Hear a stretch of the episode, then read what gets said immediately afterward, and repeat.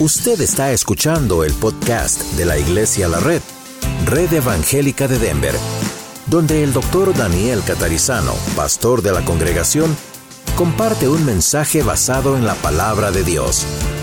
Ahora abra su corazón y permita que en los próximos minutos el Señor le hable y le bendiga.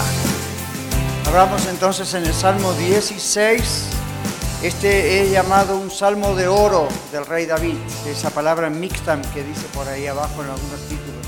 Tiene que ver, entre otras cosas, como un salmo que ha sido considerado un salmo de oro, un salmo majestuoso.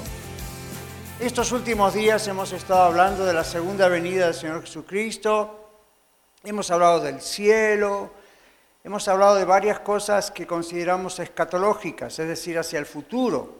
Hay algo, sin embargo, que vamos a hablar hoy, que no es tan hacia el futuro, es algo que puede ocurrir en cualquier momento. Así que vamos a leer Salmo 16, vamos a orar y vamos a explicar de qué se trata y vamos a prestar mucha atención a lo que el Señor nos va a decir. La palabra de Dios dice, guárdame, oh Dios, porque en ti he confiado. Oh alma mía, dijiste a Jehová, tú eres mi Señor no hay para mí bien fuera de ti. Para los santos que están en la tierra y para los íntegros es toda tu complacencia. Se multiplicarán los dolores de aquellos que sirven diligentes a otro Dios. No ofreceré yo sus libaciones u ofrendas de sangre, ni en mis labios tomaré sus nombres. Jehová es la porción de mi herencia y de mi copa. Tú sustentas mi suerte oh destino. Las cuerdas, la porción, me cayeron en lugares deleitosos y es hermosa la heredad que me ha tocado. Bendeciré a Jehová que me aconseja. Aún en las noches me enseña mi conciencia. A Jehová he puesto siempre delante de mí, porque está a mi diestra, no seré conmovido. Se alegró por tanto mi corazón y se gozó mi alma. Mi carne también reposará confiadamente, porque no dejarás mi alma en el Seol, ni permitirás que tu santo vea corrupción. Me mostrarás la senda de la vida. En tu presencia hay plenitud de gozo, delicias a tu diestra para siempre. En tu presencia hay plenitud de gozo, delicias a tu diestra para siempre. Vamos a orar. Señor, al leer tu palabra hay tantas, tantas cosas que tú nos dices aún en pocas frases. Es tan profundo, es tan profundo. Abre nuestro corazón como solamente tú puedes hacerlo, para que con toda reverencia y respeto podamos recibir el mensaje de tu palabra. Oramos, Señor, también por aquellos que escuchan en Radio de la Red o en los podcasts o ven en YouTube, quizá porque están enfermos. Pedimos, Señor, que pronto puedan estar también con nosotros. Pero bendice esta palabra tuya para la iglesia, para todos como individuos, en el nombre de Jesús. Amén. Amén. Este es un salmo profético. Es un salmo que Dios inspiró al rey David a escribir para expresar no tanto lo que el rey David pensaba, sino el pensar mismo de Cristo. Cientos de años antes de que el Señor Jesucristo viniese al mundo, hay varias escrituras a través del Antiguo Testamento, el primer pacto, el Antiguo Pacto, donde se expresa quién es Jesús, quién iba a ser Jesús en su primera venida, cómo iba a venir, qué iba a ocurrir. Este es uno de esos salmos. Leyéndolo detenidamente nos damos cuenta que hay porciones donde evidentemente no se refieren a David. Son inspiraciones del Espíritu Santo de Dios a través de David para hablarnos de Cristo. Se habla de los sufrimientos y de la resurrección de Cristo. Claro que se hace de una forma poética, por eso se requiere una especie de explicación. Los apóstoles Pablo y Pedro en el Nuevo Testamento mencionaron este Salmo 16 a hablar de Cristo. Pedro, por ejemplo, lo hizo aquel día, en Hechos 2 está el relato donde él predicó el día de Pentecostés, donde el Espíritu Santo descendió a la tierra, y él mencionó este salmo, justamente hablando del Señor Jesús. En este salmo es Cristo el que habla. No se puede entender de otra manera. No se puede entender que se refiere al rey David, no se puede entender que se refiere a otra persona, sino a Cristo. Cristo levantado de los muertos después de ah, dos días, tres días de estar allí, al tercer día Dios le levantó de los muertos y el Señor más tarde, días después, fue al cielo, fue recibido en gloria físicamente, como hemos estudiado domingos atrás, en la presencia del Señor, con su Padre. Este salmo, esta poesía, este poema, declara el gozo de Dios, el gozo del Señor, al estar otra vez en casa, al estar en la presencia de Dios.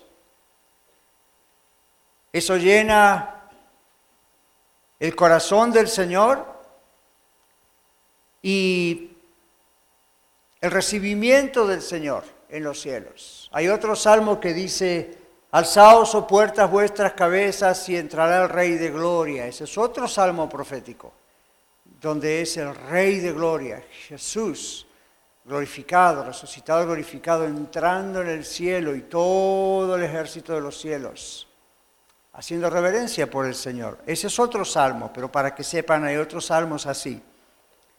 Ahora, esto nos llena a nosotros, esto llena más que nada en el salmo a Jesús en su naturaleza física como hombre, lo llenaba de alegría y era una alegría indecible, es decir, difícil de poner en dichos, en palabras. Es solo saber que estaría otra vez en gloria. Esto es algo que a nosotros debe llenarnos de alegría, el solo pensar que un día veremos a Dios cara a cara. Pero claro, podemos decir amén a eso los creyentes, los que hemos sido perdonados por Cristo, aceptados por el Señor. A otros el pensar ver a Dios cara a cara los llena de terror, los llena de pánico. Si ponemos un ejemplo humano, podríamos decir, ¿a quién de ustedes le llena de gozo pensar que mañana tuvieran que ir a ver un juez.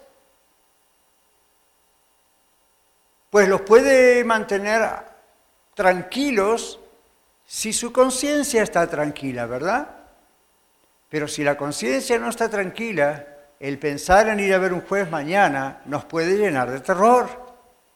Así es con aquellos que no conocen a Cristo. Usted les habla de Dios, o está quizá usted aquí o escuchándome y yo dije ver a Dios cara a cara y a algunos eso les puede hacer que su corazón palpite más rápido, ¿verdad? Algunos entran hasta en una especie de pánico cuando piensan en eso. ¿Por qué? Porque su conciencia no está tranquila, porque no están reconciliados con Dios. Pero desde el día que muchos de nosotros aquí presentes nos reconciliamos con el Señor, la mención de Dios, el pensar ver a Dios cara a cara, nos llena de alegría. Y usted dice, ¿qué se creen ustedes? Son tan... No, justamente porque no nos creemos nada, pero somos perdonados por Cristo. Sabemos que somos aceptados por Él. Ningún mérito nuestro, ninguna obra buena nuestra, ninguna cosa buena en nosotros. Todo en Él. Él lo hizo posible. El gozo que sentimos mientras caminamos ahora con Dios es hermoso. El gozo que sentimos aún aumentado cuando estamos como hoy en la casa del Señor, adorando a Dios, es hermoso. Pero saben, en un sentido es un gozo incompleto. Por un lado es completo porque el Señor llena nuestra vida, por otro lado es incompleto porque todavía no lo vemos.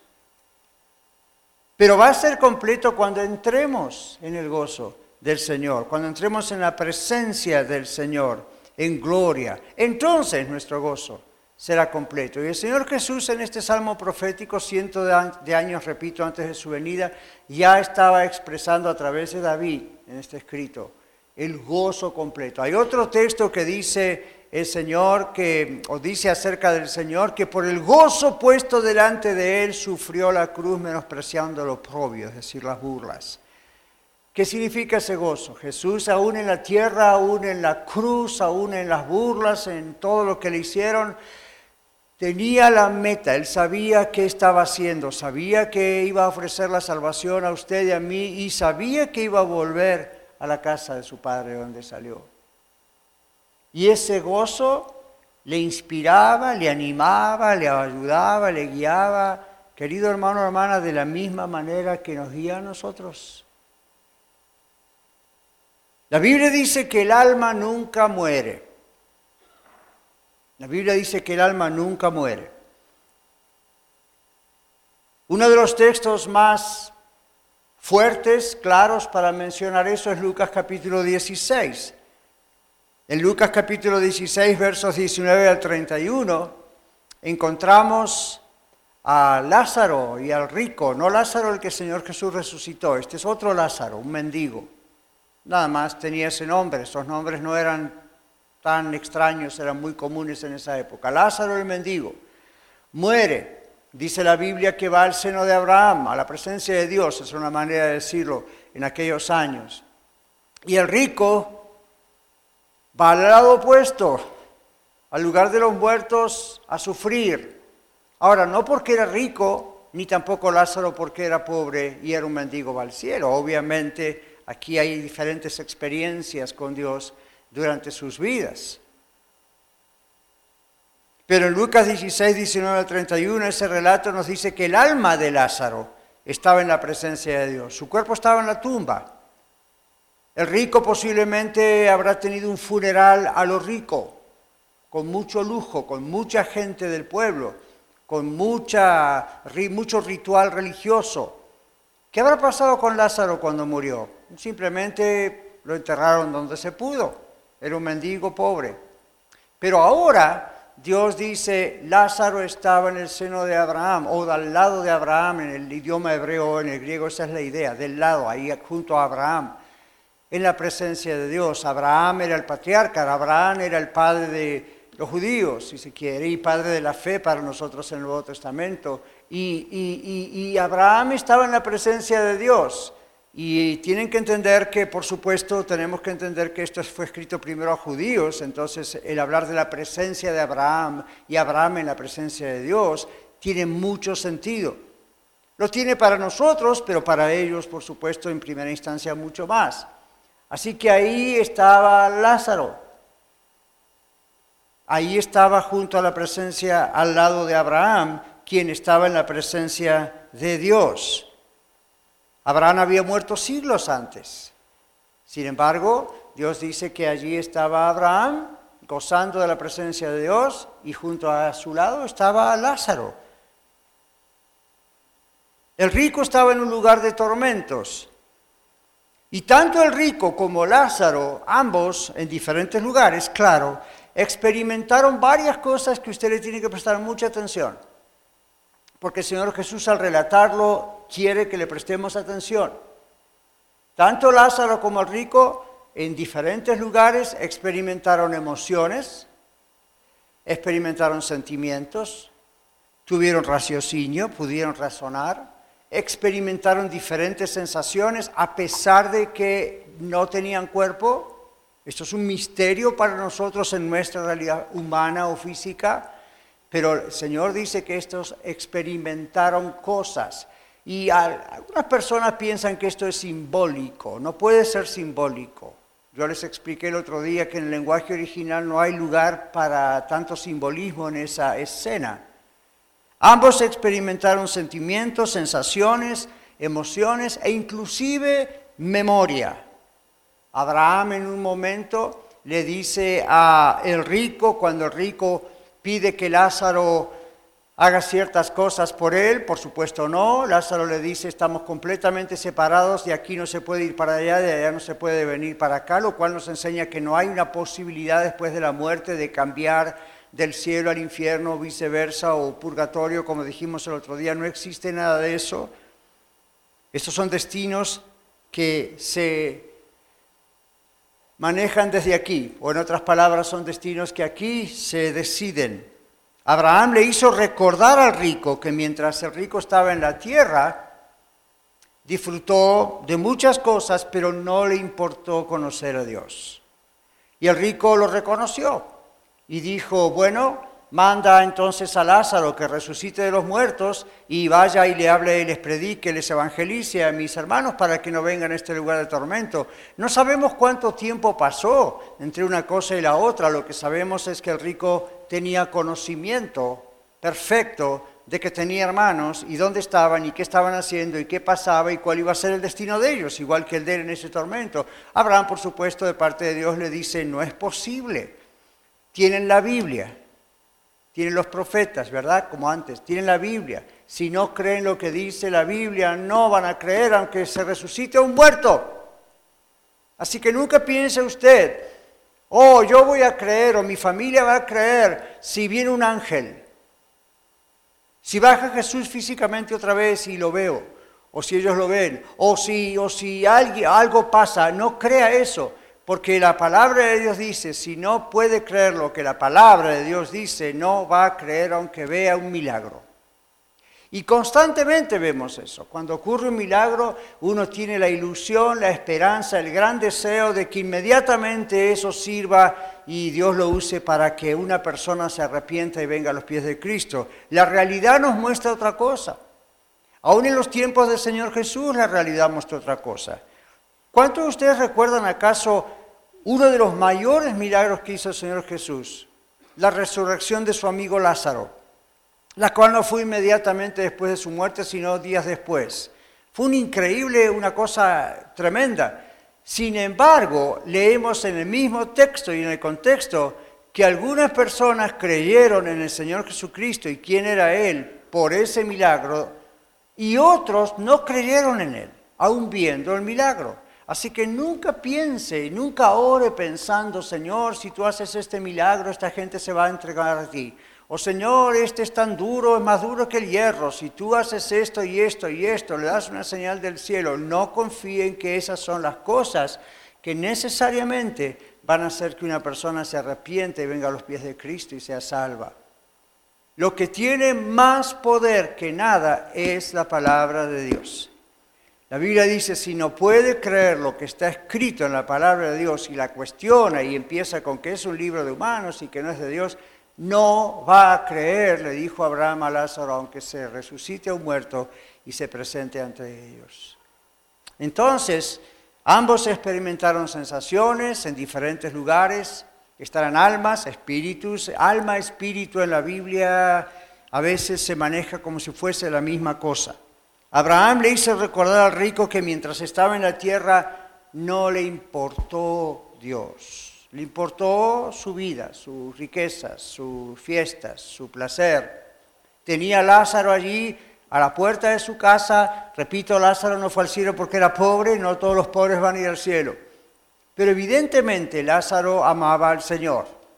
Y allí estaría. ¿Quién sabe? Algunos especulan, y esto es solamente especulación, pero algunos dirían, bueno, cantaría alabanzas en medio de su pobreza, su enfermedad, estaría, no sabemos qué pasó, lo que sabemos es que si fue a parar al cielo es porque era un creyente en Cristo Jesús. Y en aquel tiempo era un creyente en el Mesías que iba a venir, Cristo Jesús. O habría escuchado predicar a Jesús, nadie sabe eso y si la Biblia hace silencio, nosotros también. Pero podemos entender de que de alguna manera el rico sabía quién era Lázaro. Sin embargo, no le importó ni siquiera ayudarlo, pero tampoco lo inspiró a pensar a él en Dios. Y ahora, en ese lugar de tormento, en ese diálogo cósmico, si se quiere, resulta que el hombre se da cuenta lo que está pasando, está sufriendo, y le da como un ataque de bondad, ¿no? Manda Lázaro para que resucite a los muertos y así mis hermanos no vienen aquí. Y el Señor le dice, no es posible a través de Abraham, le dice, eso no es posible si no cree en la palabra. ¿Y cuántas veces un judío había escuchado la palabra en las sinagogas constantemente el día de reposo? Muchas. Pero si no creen en la palabra, dice, no van a creer, aunque vean un muerto resucitado. Luego tenemos otro caso que nos prueba la Biblia, nos confirma que cuando una persona muere, su alma no muere nunca. Mateo 17, Marcos 9 y Lucas 9 en la Biblia, en el Nuevo Testamento, nos hablan de un fenómeno llamado la transfiguración. La transfiguración del Señor Jesús. Nos cuentan estos relatos que el Señor Jesús fue a un monte a orar y llevó a Pedro, Jacobo y a Juan, tres de sus discípulos que más cerca estaban de él, y en un momento, sorpresivamente, se transfiguró. Eso significa que lo vieron, reconocieron quién era él, pero ahora dice sus vestiduras blancas, era como que era él, pero su cuerpo, ¿qué pasaba aquí? Estaba diferente. Y en el mismo momento, a un lado de Jesús y al otro lado de Jesús, aparecieron dos personajes del Antiguo Testamento, Moisés y Elías, quienes habían muerto hacía siglos atrás. Aparecieron en forma visible ante Pedro, Jacobo y Juan. No dice que estuvieron platicando con ellos, no dicen que se dieron la mano, Dios te bendiga. No pasó nada de eso, simplemente Pedro, Jacobo y Juan de pronto ven a Jesús transfigurarse. No dice que tomó otra forma, sino que se transfiguró y al lado de él ven a Moisés y a Elías.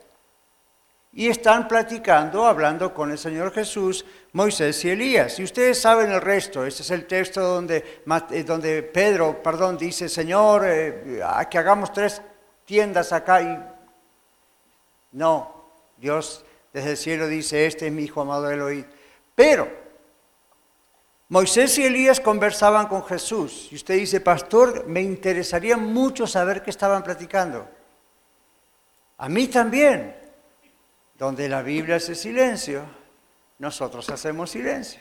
Es pura especulación pensar. Yo he leído cosas así, ¿verdad? Antes. No, porque Moisés le estaba diciendo a, Jesús, bueno, yo cuando Dios me usó para traer la ley, la ley de Moisés, y, no haga caso a eso porque la Biblia jamás dice lo que estaban platicando. ¿Sabe por qué? Porque ese no es el punto.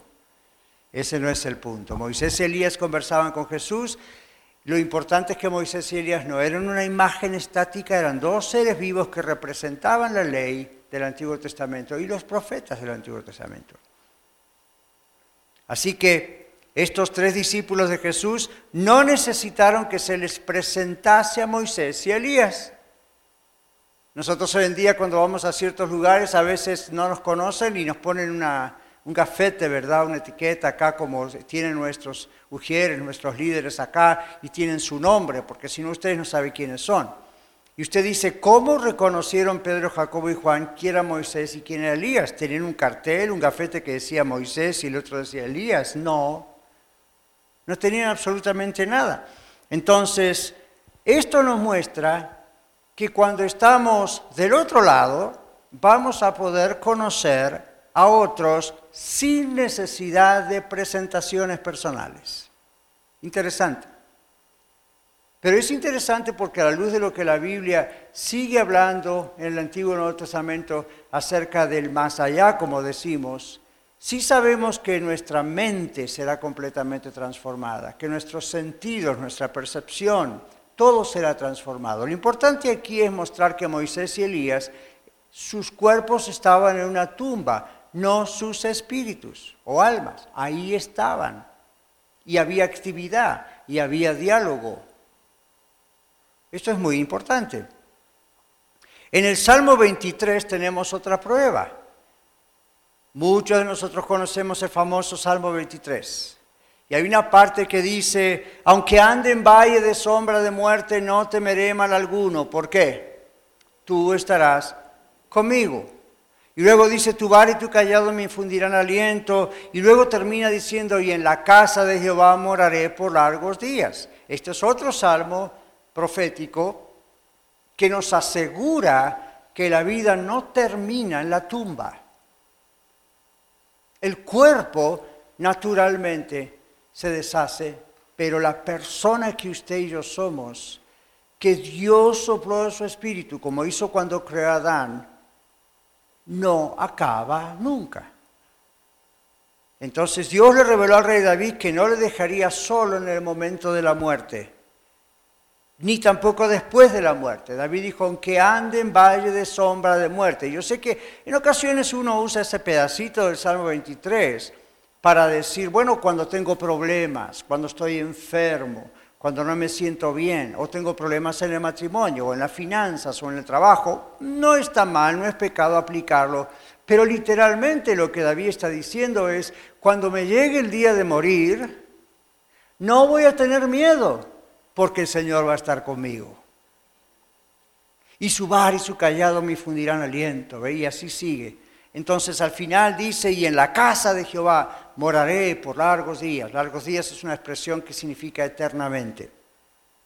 Dios le reveló entonces al rey David, cuando te mueras, no vas a estar solo, yo voy a estar contigo y vas a venir a mi casa. El alma de David no moriría nunca, como tampoco morirá la nuestra. Hace muchos años atrás, mi esposa y yo tuvimos la bendición de ir a Israel. Y cuando usted hace un tour a Israel, uno de los lugares obligados, ¿cuál es? La tumba del rey David. Entonces usted va ahí, ahí está esa caja que se supone está el cuerpo de David ahí, pero David no está ahí. Esos son sus restos humanos que resucitarán cuando Jesucristo regrese. Pero Él, quien Él realmente es, no está ahí. La Biblia dice que este cuerpo que usted y yo tenemos que cuidar porque es templo del Espíritu Santo una vez que venimos a ser de Cristo, un día se va a deshacer a menos que Cristo venga antes y sea transformado nuestro cuerpo de golpe. Nuestro cuerpo se va a deshacer, no hay problema. ¿Por qué? Porque usted no es este cuerpo que usted tiene. Esto es una parte de usted. A diferencia de los animales, nosotros podemos hablar. Tenemos conciencia, tenemos voluntad, tenemos decisiones, tenemos libre albedrío, tenemos emociones. ¿Por qué? Porque hemos sido creados a imagen y semejanza de Dios. Entonces, tenemos otra prueba de que el alma no queda en la tumba, pero va con Dios, en Eclesiastés capítulo 12, versículo 7. La Biblia ya en el Antiguo Testamento, Eclesiastés, que es un libro de sabiduría, igual que Proverbios. Eclesiastes 12:7 dice, el polvo volverá a la tierra y el espíritu o alma vuelve a Dios que lo dio. Cuando Adán murió, su espíritu volvió a Dios que lo dio. Cuando Dios creó a Adán, que fue el primer hombre, creó el cuerpo primero. Y el cuerpo estaba allí inerte, sin movimiento hasta que Dios sopló en él qué cosa? aliento de vida, el espíritu. Dios crea el espíritu. Papá y mamá juntan el espermatozoide con el huevo cigota, se hace todo ese asunto, crece, pero el que sopla ese espíritu adentro y se hace una persona es Dios. Dios sigue haciendo eso. Cuando morimos, nuestro cuerpo se desintegra nuestro espíritu, dice Eclesiastés, vuelve a Dios que lo dio. La parte inmortal del ser humano vuelve a Dios para estar en su gloriosa presencia o vuelve a Dios para ser echado de la presencia de Dios y a aguardar el juicio de condenación que se determinó mientras ese ser humano estaba aquí en la tierra el espíritu sobreviviendo al cuerpo volverá a Dios, dice un comentarista, el espíritu sobreviviendo al cuerpo volverá a Dios, no como piensan los panteístas. Los panteístas son los que creen en cualquier cosa es Dios, en otras palabras, la madre naturaleza y todo ese tipo de lenguaje. No confundir con los politeístas, esos son los que creen en muchos dioses. Los panteístas que creen que cuando una persona muere su alma es absorbida por el Espíritu de Dios y ya está. Pierde su existencia individual. Eso no es lo que la Biblia dice. La Biblia dice completamente algo opuesto. El espíritu sobreviviendo al cuerpo después de muerto vuelve a Dios. Y el hecho del juicio, como menciona la Biblia, refuta, niega la idea del panteísmo. Si hay un juicio, ese espíritu no puede ser absorbido por Dios y desintegrado. Hay un juicio. La Biblia dice, todo hombre y mujer dará a Dios razón de sí. Y esto no es ahora solamente, esto es allá. El Targum caldeo, yo no sé si alguna vez usted oyó hablar de eso, si no lo oye hablar hoy aprende algo nuevo. El Targum caldeo era la traducción hablada de la Biblia hebrea antes de la escritura, que un traductor profesional daba en el idioma de los oyentes que no eran judíos o no hablaban el idioma hebreo. Hay una traducción muy interesante en el Targum caldeo de este texto de Eclesiastés 12:7. Dice, el espíritu de tu alma volverá para comparecer en juicio ante el Señor que te dio ese espíritu ante el Señor que te lo dio. El espíritu de tu alma volverá para comparecer en juicio ante el Señor que te lo dio. Recuerden que eso lo decía alguien que entendía absolutamente 100% el idioma. Tenemos otra prueba de que el alma permanece aún después de la muerte. Apocalipsis capítulo 6, versículos 9 al 11. Yo mencioné este texto domingos atrás. Y aquí Juan tiene una visión y ve las almas. Dice que ve las almas de los mártires, de los creyentes, debajo del altar. Debajo es al lado. En el idioma hebreo es complicado poner puntos debajo, al lado. Cuando dice debajo, la idea es ahí están, al lado en el altar, los mártires, esperando la resurrección y esperando la venganza sobre sus muertes. Ahora, ya sea que Dios le dio a Juan una representación de esas almas, para que Juan pudiese entender el mensaje y nosotros también, o ya sea que Dios le dio, le concedió la capacidad de ver esas almas porque tienen algún tipo de forma espiritual, no lo sabemos. Lo que sabemos es que Juan vio en esa revelación, el libro Apocalipsis, vio esas almas. Y esto nos confirma bíblicamente, las almas no mueren jamás. Como vivimos, vimos en el mensaje anterior, muchas veces en la Biblia, especialmente en el Nuevo Testamento, Dios usa la palabra dormir para decir que murió. Y yo les dije, eso es un eufemismo, es decir, es una manera de decir algo, referirse a algo, usando otra palabra, pero quiere decir lo mismo. Pero un autor dice que es muy interesante la idea de usar la palabra dormir, porque posiblemente pase algo similar a lo que podríamos ejemplificar lo que ocurrió anoche cuando dormimos. Estábamos en la cama, nuestro cuerpo estaba quieto, inerte, dormido, pero tal vez soñamos o no, recordamos y soñamos. A veces ni conviene recordar lo que soñamos, ¿verdad? Lo interesante es que su cerebro continúa trabajando continúa andando, aunque usted no es consciente en ese momento de lo que está pasando. No estoy diciendo que eso es lo que ocurre con el alma, simplemente es interesante la palabra durmió o durmió en el Señor. Dormir es una buena analogía, nuestra mente sigue activa aún cuando dormimos, nuestra mente recuerda cosas, ¿verdad que sí? Uno a veces recuerda cosas que pasaron ese día, otras veces uno sueña y recuerda cosas que pasaron hace muchísimos años atrás. La mente sigue activa. ¿No es maravillosa la mente?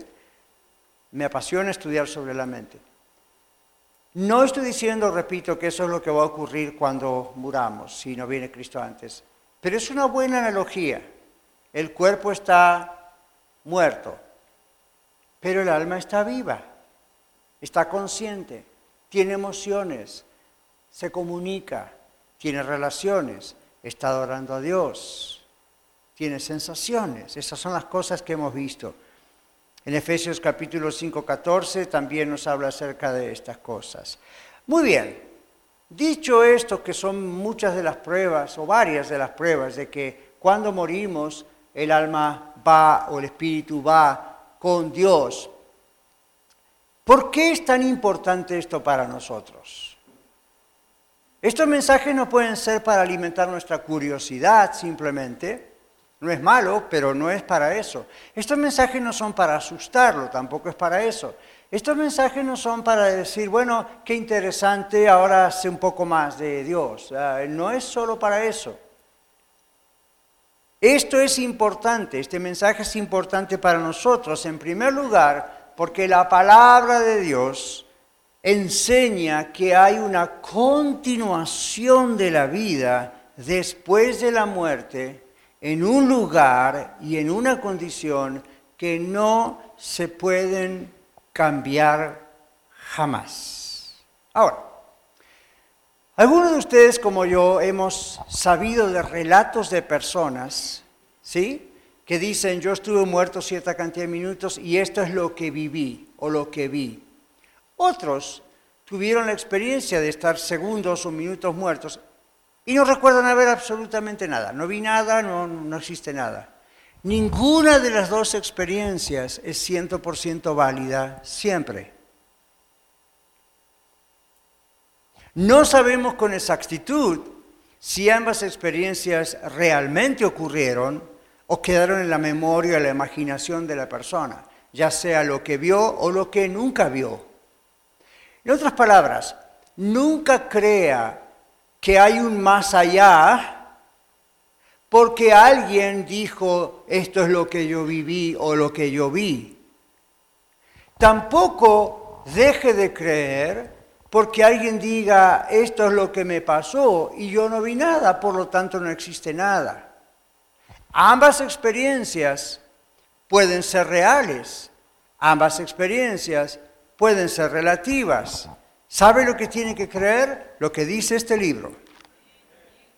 La palabra de Dios dice, está establecido para todos que mueran una sola vez y luego el juicio. Y la palabra de Dios en Eclesiastés 12:7 que acabamos de leer que dice, el espíritu vuelve a Dios, que lo dio. Entonces, este mensaje es importante porque Dios le está hablando a usted, a los que están en YouTube y a los que están en radio o podcast. ¿Qué les está diciendo? Yo te he creado, yo fui el que te hizo ese espíritu, esa alma que jamás va a morir y cuando mueras, tu cuerpo va a venir conmigo o para salvación o para juicio y no lo voy a decidir cuando mueras, ya está decidido en la tierra. Desde el momento en que me dices sí desde el momento en que me dices, no, dice el Señor. Segunda razón por la cual este mensaje es importante, nos muestra lo importantísimo que es recibir a Cristo como nuestro único y suficiente Salvador mientras hay tiempo. La Biblia dice, hoy es el día de salvación. Dice, si escuchan el mensaje no endurezca su corazón, hoy es el día de salvación. ¿Cómo usted puede escuchar ese mensaje y al mismo tiempo especular? Eh, lo voy a pensar, tal vez mañana. ¿Quién le dijo que tiene un mañana? ¿Quién le dijo que tiene los próximos 10 segundos? Yo puedo quedar muerto acá antes de concluir. Nadie sabe, solamente Dios sabe. Entonces hay que estar preparados. Esto es importante. También hay que recordar que el Señor Jesucristo es nuestro único y suficiente Salvador, porque Él pagó nuestra culpa, nuestro pecado, nuestra condenación. El castigo de nuestra reconciliación o paz con Dios fue sobre el Señor. Es lo que la Biblia dice, y por su llaga fuimos curados o salvados Ahí dice originalmente, Él pagó por nuestros pecados en la cruz y luego resucitó al tercer día y la Biblia le dice, dice, es primicia de los que durmieron o los que murieron. ¿Qué significa? Fue el primero que resucitó con un cuerpo glorificado, con un cuerpo transformado como el que vamos a tener. Eso está en 1 Corintios 15, 20, 21. ¿Dónde está Jesús ahora? Ya estudiamos esto, pero lo repetimos. Físicamente, con su cuerpo glorificado, Jesús está en la presencia de Él mismo, en la presencia de Dios, en el cielo, en su trono de gloria, preparado para venir a juzgar al mundo con justicia, dice la Biblia, y a los pueblos con equidad. Pero mientras tanto, si nosotros morimos antes del regreso de Cristo a la tierra, el Señor recibe nuestra alma en su presencia hasta el día de la resurrección, y por eso Él dice, proféticamente en el Salmo 16, en su presencia hay plenitud de gozo. Delicias a su diestra para siempre. Días atrás nuestra hermana Cecilia partió a estar en la presencia del Señor. Claro que estamos tristes a veces, claro que yo extraño no verla aquí en las bancas o en las otras congregaciones, claro que su familia presentes aquí Ah, pues también extrañan eso, ¿verdad? Yo extraño todavía a veces a mi padre, que fue con el Señor el año pasado. Pero déjenme decirles esto, ellos están en la presencia de Dios en la plenitud de gozo que usted y yo todavía no conocemos. El gozo que nosotros tenemos en la presencia de Dios es completo en el sentido de que no necesitamos a nadie, nadie más para ese gozo. Y es incompleto porque aún no lo vemos cara a cara mientras que los que nos precedieron, ahí están gozándose en el Señor. Los muertos no pueden hablar con nosotros, ni nosotros debemos intentar hablar con los muertos. Pero si los muertos pudieran hablar, dirían, no me extrañen, yo estoy mucho mejor que ustedes aquí. En la presencia del Señor hay plenitud de gozo. Y el Señor miró eso hacia el futuro, algo que él mismo había creado, y dijo en la presencia de Dios hay plenitud de gozo, delicias a su diestra para siempre. Otro texto en la Biblia dice que no debemos entristecernos cuando alguien muere como los que no tienen esperanza. Los que no conocen a Cristo se desesperan, es decir, no tienen esperanza cuando alguien muere. No te voy a ver nunca más, serás el sol de mi vida. Olvídese. Cuando un creyente en Cristo Jesús muere y usted es un creyente en Cristo Jesús, usted no le dice adiós, usted le dice hasta luego. Y usted dice, ay pastor, qué linda manera de consolar a la gente. Si usted tiene el Espíritu Santo en su vida, usted sabe de qué estoy hablando. El hombre o la mujer espiritual, dice la Biblia, es decir, que su espíritu ha sido nuevo, renovado en Cristo, entiende las cosas del Espíritu, dice la Biblia. Las acepta porque hay que discernirlas en el Espíritu, espiritualmente. La persona que no conoce a Cristo piensa que esto es locura. ¿Por qué? Porque su espíritu sigue perdido y no puede entender esto, lo quiere entender naturalmente con su cerebro y no hay forma de entenderlo. Cuando nacemos de nuevo en Cristo, esta es otra de las maravillosas cosas que nos ocurren desde la salvación. Pero continuamos para ir concluyendo. El Señor está preparando un lugar para nosotros y el Señor vendrá a buscarnos. Ahí se producirá la resurrección de ese cuerpo. Cecilia, mi padre, otros, el Señor resucitará esos cuerpos. ¿Por qué? Porque el ser humano fue creado por Dios con cuerpo. Entonces no está completo todo el proceso de esa salvación, de esa redención, hasta que el Señor une otra vez el Espíritu ahora con este cuerpo glorificado. Otra razón por la cual este mensaje es importantísimo, por último, es porque nos inspira a los creyentes en Cristo a vivir obedeciendo al Señor. Nos inspira a seguir obedeciéndole, no porque hay un peligro con nuestra salvación necesariamente, sino porque nos inspira sabiendo hacia dónde nos va a llevar el Señor, a dónde vamos. Entonces, obedecer al Señor y cómo le glorificamos. Bueno, hágase dos, tres preguntas claves y clásicas. Por ejemplo, ¿glorifican sus decisiones a Dios? ¿Glorifican las decisiones diarias que tomamos a Dios y contribuyen a nuestro crecimiento en Él? El apóstol Pablo decía, todo me es lícito, permisible, pero no todo me conviene. Ahora, no crean que solo lo dijo por las razones que comúnmente decimos, se aplica aquí también. Yo puedo tomar la decisión que quiero, estoy en un país libre, usted también. Entonces podemos decir, la decisión que yo tome es mi decisión, yo me hago responsable. Pero la Biblia dice, no todo me conviene. ¿Qué nos está, ¿Dónde nos está llevando con ese concepto, con ese principio bíblico? Al otro texto que dice, háganse tesoros en los cielos, donde ni la polilla ni el orín corrompen, ni ladrones no minan ni hurtan, en vez de hacerse tesoros en la tierra, donde justamente todo eso ocurre. Y luego termina diciendo, porque donde esté vuestro tesoro, ahí está vuestro corazón. Y yo siempre les digo, agregando ahí, o explicando, no agregando a la palabra, pero sí explicando el texto, nuestro tesoro, ¿qué hace? O nuestro corazón, ¿qué hace? Corre hacia donde está nuestro tesoro. Entonces, si nuestro tesoro se está haciendo en los cielos, nuestra obediencia, Señor, cuenta que se está atesorando en los cielos, porque sabemos a dónde vamos, nuestra perspectiva de todo lo que somos o tenemos y disfrutamos o no disfrutamos, comienza a estar en el lugar correcto, aquí en la tierra. Entonces, pregúntese, ¿glorifican mis decisiones? glorifican a Dios, contribuyen a mi crecimiento con Él, lo que voy a decidir, dónde voy a ir, lo que voy a hacer, me ayuda a crecer en mi relación con Dios o no. Si no me ayudan, no me ayudan, ¿por qué los voy a hacer? ¿Estoy haciendo tesoros en la tierra o en el cielo? ¿Tomo decisiones en relación a Dios eh, eh, perdón, tomo decisiones en relación a la presencia de Dios en mi vida ahora y en relación a la gloria que me espera en su presencia en la eternidad, trate de siempre orar y decir, a ver, ¿qué relación tiene esto con aquello? Eso es muy importante, va a tomar mejores decisiones aquí. Este mensaje es importante porque le muestra a la persona indecisa que necesita venir a Cristo hoy porque Jesús es el único camino que puede salvarle y es el único que puede llevar su alma al cielo para ser aceptada por Dios.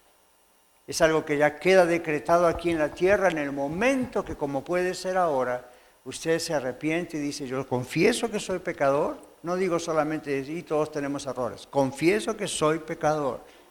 Yo sé, aunque no me guste, yo sé que merezco el infierno.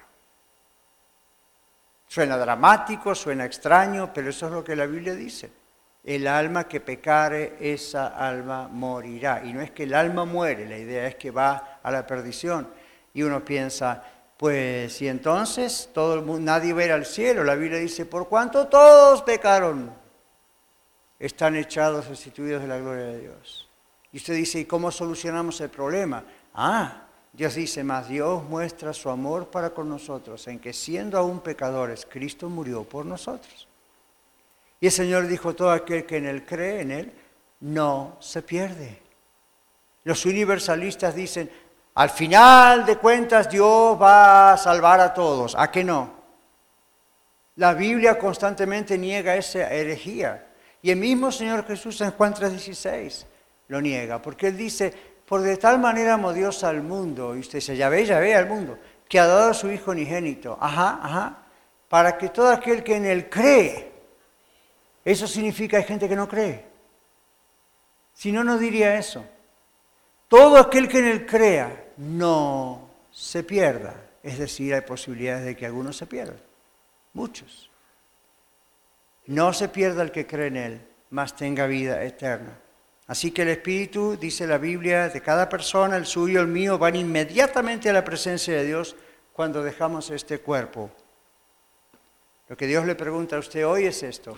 ¿Está preparado para ver a Dios cara a cara? Vamos a cerrar nuestros ojos para no distraernos y hable con Dios. Tome unos momentos y hable con Dios. ¿Está usted preparado para ver a Dios cara a cara hoy? Piense cuando sea grande, cuando sea ancianito.